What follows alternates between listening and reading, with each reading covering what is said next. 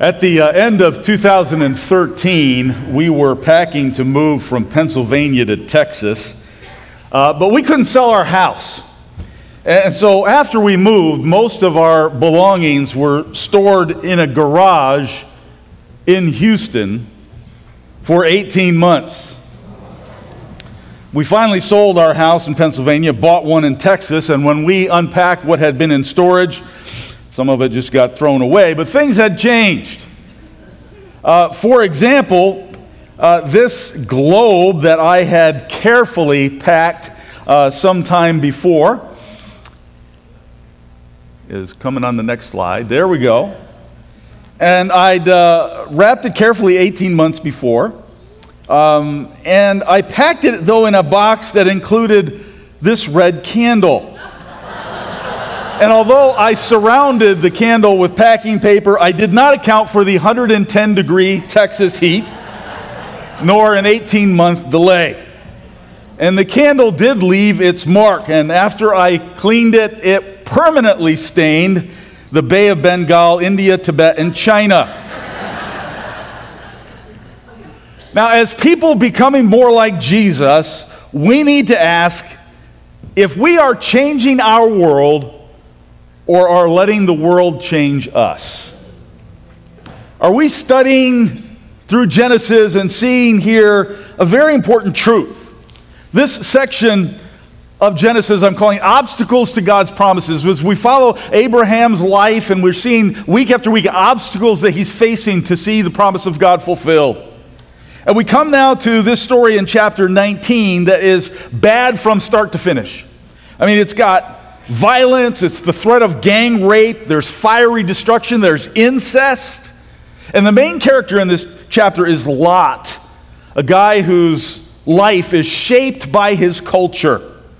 Now, culture can be an obstacle to seeing the promises of God in our lives. How do we live in a culture that is basically ungodly as the people of God? How, how can we be light in our world rather than being stained by it? Well, well, that's what we can learn as we look at Genesis chapter 19, and basically it's the destruction of Sodom and Gomorrah. Now, I'm going to take you through this story that some of you know, others of you might not. And as, after we go through the story, I want to point out to you three questions to ask while living in an ungodly culture. So these are questions that you and I, as we look at Genesis 19, three questions that you and I, if we're going to follow Jesus, need to be asking and answering as we seek to follow Jesus in our world. Now, this chapter is mostly focused on Lot, who is the, the nephew of Abraham. Uh, we've seen him throughout this, these uh, chapters here. And Lot chose to separate from Abraham and move next to the city of Sodom, which he knew was, the Bible says, exceedingly wicked. And then he moved into the city, not next to, he moved into the city despite that epic wickedness. And as we pointed out uh, last week, the sins of Sodom were many, and Ezekiel 16 says they were guilty of pride, self indulgence, gluttony, neglect of the poor and needy, and, and, did detestable things. And that Hebrew word is toyeba, which means morally disgusting behavior. And so God told Abraham that he was going to destroy this, these evil cities. And Abraham, we saw last week, begging God not to do it. If God, if there's just 10 righteous people, will you save the whole city? That was Abraham's prayer. And the Lord sent two angels to investigate what was going on. And there they found Lot. Verse 1 of chapter 19. The two angels arrived at Sodom in the evening, and Lot was sitting in the gateway of the city. You need to appreciate how important this is. Uh, what I have here in this picture is an archaeological site of a city. Uh, this is a, a bench between the two great walls of the city. So, therefore, when you entered the city, you passed through one wall, there was this bench, and then you passed through the, the, the other wall, the other gate into the city. And that bench in the ancient world was where all the important dignitaries sat. When you're the elder of the city, when you're a great businessman, that's where business and legal decisions happen in that area. In other words, that's where Lot is. He's an important guy in Sodom. He's a dignitary in a sense, a place of honor. So the angels arrived at night, and when he, Lot discovers that these two visitors plan to camp out in the, in the town square, he knows this is a bad idea. And he urges them to come home to, with his, to his house. And after he feeds them, the guests didn't even have a chance to, to, to lay down before trouble started. Verse 4 Before they had gone to bed, all the men from every part of the city of Sodom, both young and old, surrounded the house. They called to Lot, Where are the men who came to you tonight? Bring them out to us so that we can have sex with them. So all the men of every age surround the house, demanding that Lot turn over these two guests.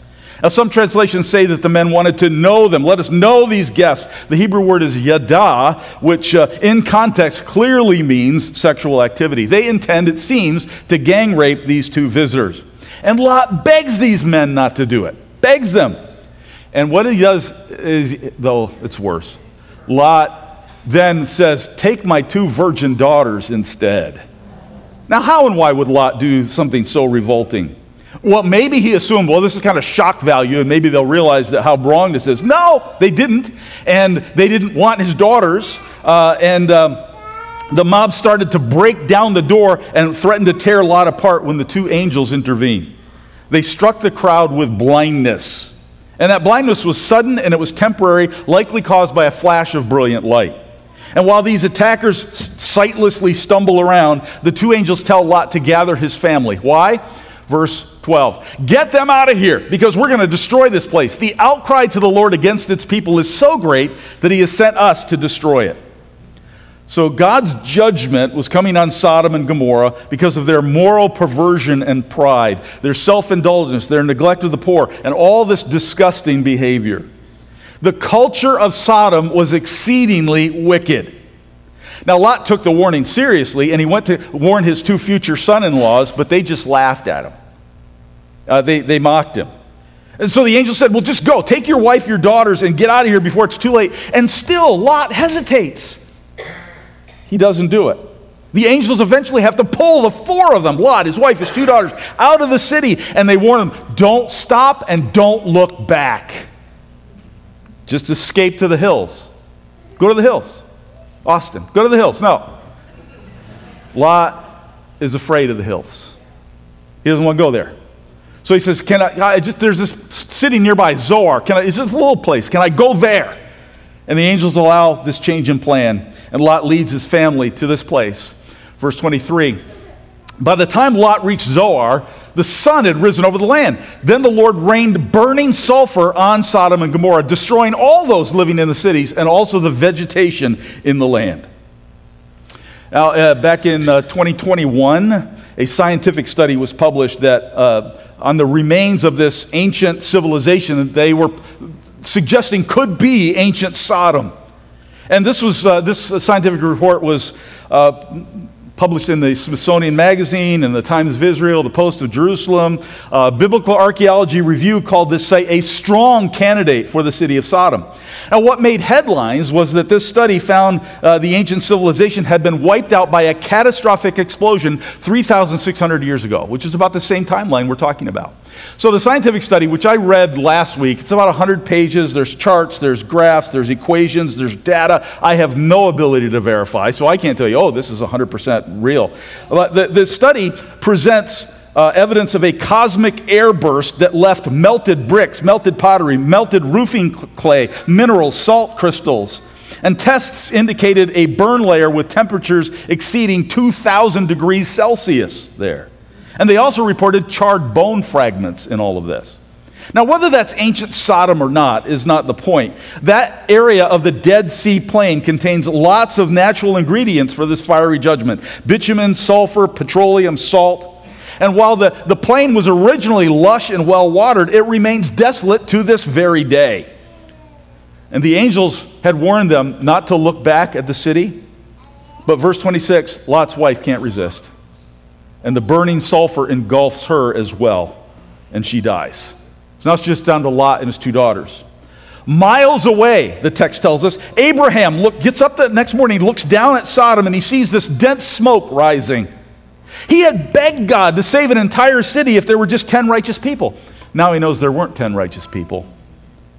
What he doesn't know, and what I don't think he ever learns in his lifetime, is that God spared Lot and his two daughters In verse 30, we, we learn that even though Lot begged to go to Zoar, now he's afraid to stay there. So Lot leaves and he goes up into the mountains with his two daughters and they move into a cave. And we quickly learn that even though those cities that were so wicked were destroyed, sin is still alive and well. And you know why? Because don't make this mistake that many American Christians make. Sin is out there somewhere. Sin's not out there. You know where sin is? It's in here, it's in the human heart. And so we learn very quickly as Lot's oldest daughter conspires with her sister our father is old, and there's no man around here to give us children. Let us get our father to drink wine and sleep with him and preserve our family line through our father. So they're hiding out in a mountain cave after seeing everything they knew destroyed, and these daughters want to preserve the family name. I think this also could be a reaction to what they experienced when they heard their dad offer them up to a violent mob, and they realized dad doesn't really care about us anyway. He thinks we're worthless and they realize how little he values them. So they get Lot drunk and they have sex with him two nights in a row. And the Bible says that Lot is so intoxicated, he has no idea what's going on. Each daughter becomes pregnant through this incestuous act and has a son. And by the way, the first two accounts of drunkenness in the Bible are Noah and Lot. We've covered them now, both of them. Not only do both of those accounts of drunkenness lead to sexual misconduct, but they also bring about the three people groups who were the enemies of Israel Canaan, Moab, and Ammon. So, what does this messy story have to teach us anyway? And this is a mess, right? Lot, I don't know about you, he doesn't sound like a good guy. I mean, and understand, the Bible is not the story of a bunch of bad guys versus a bunch of good guys. There are no good guys. There's just a bunch of bad guys and one good guy named Jesus. That's the story of the Bible. You see, none of us are righteous, not even one. We all sin. We all fall short of God's glory. We all deserve God's judgment. But through our faith in God, through our faith in the sinless Jesus, his sacrifice on the cross, his death, burial, and resurrection, we become righteous, holy, perfect in the sight of God. And so, as flawed as Lot was, he has something to teach us about how to live in an ungodly culture as a godly person. You say, well, was he? Look what the New Testament says about Lot. 2 Peter 2. God rescued righteous Lot, who was distressed in his righteous soul by the wickedness he saw and heard day after day. Really? Righteous? That's not the first word that comes to my mind. He's a mess. But see, apart from Christ, we're all a mess. We're all hopeless. And the only way we can be acceptable to God is through Jesus. Repent and turn to the Savior.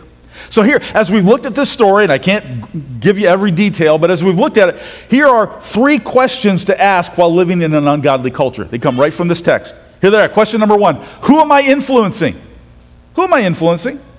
See, the whole reason Lot went to Sodom, because he had the choice of anywhere to go. He, went, he didn't go there to benefit the city, he went there to have the city benefit him because it was prosperous. And he ended up sitting at the gate, an elder, a leader. He has a position, he has no impact. He hasn't influenced the city, the city has influenced him. And when he tries to warn his sons in law, they just laugh. Tazak is the Hebrew word. That means they mocked him, they jested, they made light of him. And this reaction reflects on their character, but it also reflects on Lot's character. He isn't taken seriously. These sons in law aren't any different than the rest of the city. Lot's influence on his daughters, oh, that was great, right? That's obviously flawed. Their moral compass is so broken that drunkenness and incest are valid options. So, listen to this the biggest problem was not that Lot was in Sodom's culture, but that Sodom's culture was in Lot. That's the big problem. He'd been influenced by the city instead of influencing the city. His righteousness had no effect on his family or community. Now, Jesus calls us to bring light and flavor to our world. He, he's put us in a place where we can be salt and light. You can be a righteous influence in your neighborhood, in your club, in your group, in your circle of friends. But what derails us as Christians is we get sucked into all the same things that everybody else is living for travel, money, sports, restaurants, hobbies, events, music, and get too distracted to be an influence for righteousness. You know, I've seen examples of, of Christians who are so worked up against culture and they're fighting it, they're protesting it, they're, they're, and, and they fail to influence their own children or their closest friends. If you want to live for, a, eh, eh, for God in a culture that doesn't, you must ask, who am I influencing? The danger is not that you live in this culture, the danger is that you allow that culture to live in you. Second question Where's my heart? Lot's story gives us an evidence that his loyalties are divided, his desires are misplaced. Uh, the, the angels tell him destruction is coming. Take your family and go. Verse 16, he hesitates. He drags his feet. Why? He, did, he, he, he seems, his heart seems to be in Sodom with the people, the possessions, the position that he had, he's leaving behind. And most famously is Mrs. Lot, who, despite being warned, couldn't resist, looked back, and it cost her life. In the Screwtape Letters, C.S. Lewis said, Prosperity knits a man to the world. He feels that he is finding his place in it, while really it is finding its place in him. See, you and I are surrounded by an ungodly culture. And sometimes, sometimes people react by having this like intense interest in prophecy, in the end time events, getting really focused on the world to come. Now, now, Scripture urges us to long for the appearing of Jesus. But more important than trying to figure out end time events is living to please God right now. It's loving the right things. All right, what's the shortest verse in the Bible? Jesus wept. You good. Took you a while to memorize it, but it's a good one, right? Second shortest verse in the Bible. Second shortest verse in the Bible actually is something Jesus said himself. In Luke 12, Jesus warns against all kinds of greed, all kinds. And he says, Life isn't about how much stuff you have. And then Jesus talks about his return. And he says, You know, that return, it's going to be like it was in Lot's day, Jesus says. People are eating, they're drinking, they're buying, they're selling, and then boom, fiery judgment. And that's how the Son of Man, he says, will be revealed. And then Jesus says, Remember Lot's wife. Second shortest verse in the Bible. Remember Lot's wife. Why? She set her desires on the wrong things, her affection in the wrong place. You want to be ready for the apocalypse? You want to be ready for the revealing, which is what apocalypse is, revealing of the Lord Jesus from heaven? Love the right things now. Whatever you treasure most, that's where your heart will be, Jesus said. Where's my heart? Third question What do I fear? You know, I read this story for decades. We finally, I finally noticed the theme of fear. Oh, it's there early. Lot's afraid of his guests, for his guests. He's afraid of his society. But he's panicking over all the wrong things. The angels had to pull him out of the city. And when they point him to the hills as a place of safety, he's afraid of the hills. He wants the city walls and the safety of people, and he begs, let, let me go to Zoar instead. And then he gets to Zoar, and he's afraid of Zoar. So he heads for the hills and hides in a cave. Let me tell you that a common reaction among Christians is to fear culture, to be afraid of it. They panic about threats to personal freedom. They worry about their rights and they're terrified about social trends and they're alarmed by the direction of the country and they're frightened that sinful behavior seems more acceptable than religious expression. They're dismayed over politics and violence and economic conditions. But what does Scripture repeatedly tell God's people that fear is an inappropriate reaction. Hebrews 13, 6. The Lord is my helper. I will not be afraid. What can man do to me? Jesus said, Don't be afraid of people. Luke 12, 5. The only one you should fear is God Himself. Brothers and sisters, what do you fear? Look at the sources of panic and alarm in your life. Are you fearing the wrong things? Let me tell you, the more you fear God, the less you're going to fear anything or anyone else. So stop with your angry, fearful Facebook posts.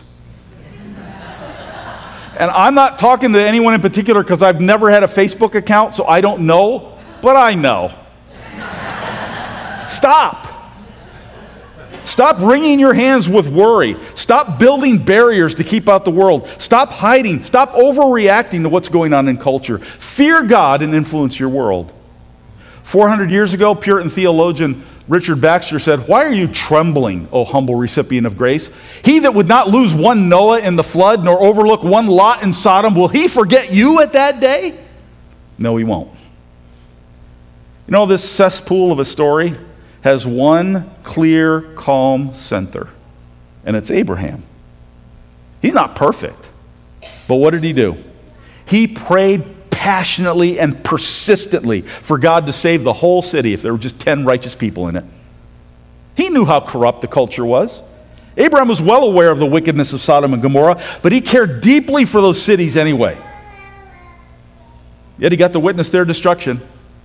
Chapter 19, verse 27. Early the next morning, Abraham got up and looked down toward Sodom and Gomorrah, and he saw dense smoke rising from the land, like smoke from a furnace.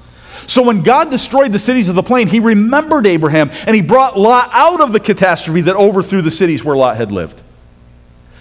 God saved Lot in response to Abraham's prayer. Abraham didn't use his proven military might to make a change. Abraham did not forcibly remove Lot from his pagan surroundings. Abraham didn't bury his head in the sand. He knew this evil culture around him. He cried out to God, Abraham did, and he trusted. God answered, even though Abraham didn't know it. Abraham didn't know God answered his prayer, didn't know he saved Lot. You know, this gives me a really good indication of how to live in an ungodly world. Uh, Second Peter interprets the Lot story for us. It says, If God rescued Lot, then the Lord knows how to rescue the godly from trials and to hold the unrighteous for punishment. Now, what does this mean? It tells us how to live in an ungodly world. Here it is. I'll put it in one sentence. You must pray for your culture, trusting God to rescue and to judge. This, my friends, is the only way you can live righteously in an ungodly culture, is if you trust that God knows how to both rescue and judge. This trusts you to live with assurance in the righteousness of Christ and to care deeply for the souls of those around you. And without confidence in both of those truths, you're either going to go to war with culture or you're going to conform to culture. And both of those are the wrong approach. Now, let me tell you, I don't ignore popular culture. Never have. I don't ignore it. I pay it some attention. So I try to be aware of what's trending on TikTok. And some of you don't even know what TikTok is. I, I, try to know what are the most popular movies and who wins the Grammys and the hottest apps and maybe the names of the Kardashians and who Taylor Swift is dating this month, you know. And in Sun City, it's also relevant for me to keep up with, you know, what's happening on Wheel of Fortune. and the latest trends in knee replacement. You know, those kind of things. so I know that. I, I study theology and history and literature, and I also study culture. Why? Because if I'm an ambassador for Jesus, I got to know my world. If we all moved into some gated Christian community, tried to shut out the evil influences of the world, we would never accomplish the mission Jesus gave us. Wouldn't do it. Shining like stars in a dark universe. But at the same time, I've got to be different from my world. Different is not weird, odd, eccentric, as many Christians seem to think. That's not, how should I be different from my world? How? Well, uh, once word got out on the pickleball courts that I was a pastor, some people radically changed. It was amazing. It's like there's this one guy I played with, and uh, he missed a shot, and he let out some like a string of curse words. And then he like turned to me and he goes, "Sorry, father."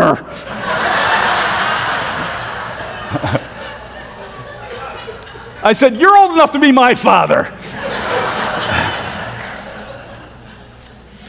Different doesn't mean I make people feel uncomfortable so that they don't want to be around me. Different means I reflect love and grace and goodness and peace and joy and self control. That's what different looks like, especially in our world. And it means I think biblically and live righteously.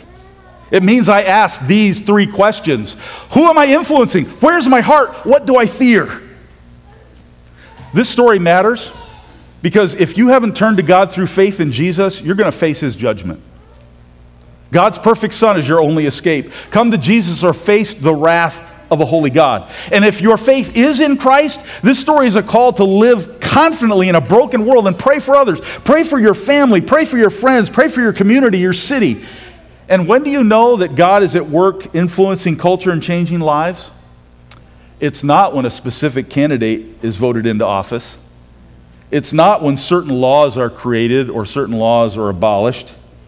It's not when celebrities, politicians, or athletes give credit to Jesus. You know, God is at work when you are called to pray for your world and live righteously in it. The Lord Almighty, guess what? He has everything under control. Just as He rescued righteous Lot, He's going to rescue all those who cling to Christ alone. And just as he judged those wicked cities, so he will bring ultimate justice against all unrighteousness. So please don't panic when evil seems to be winning. Don't fear this world he's placed you in. Pray for your culture while you trust the rescuer and judge of all the earth. Thanks be to God who gives us the victory through our Lord Jesus Christ. Let's pray together. And now, people of God, May the Lord bless you and keep you. The Lord make his face shine upon you and be gracious to you. The Lord turn his face towards you and give you his peace. Amen.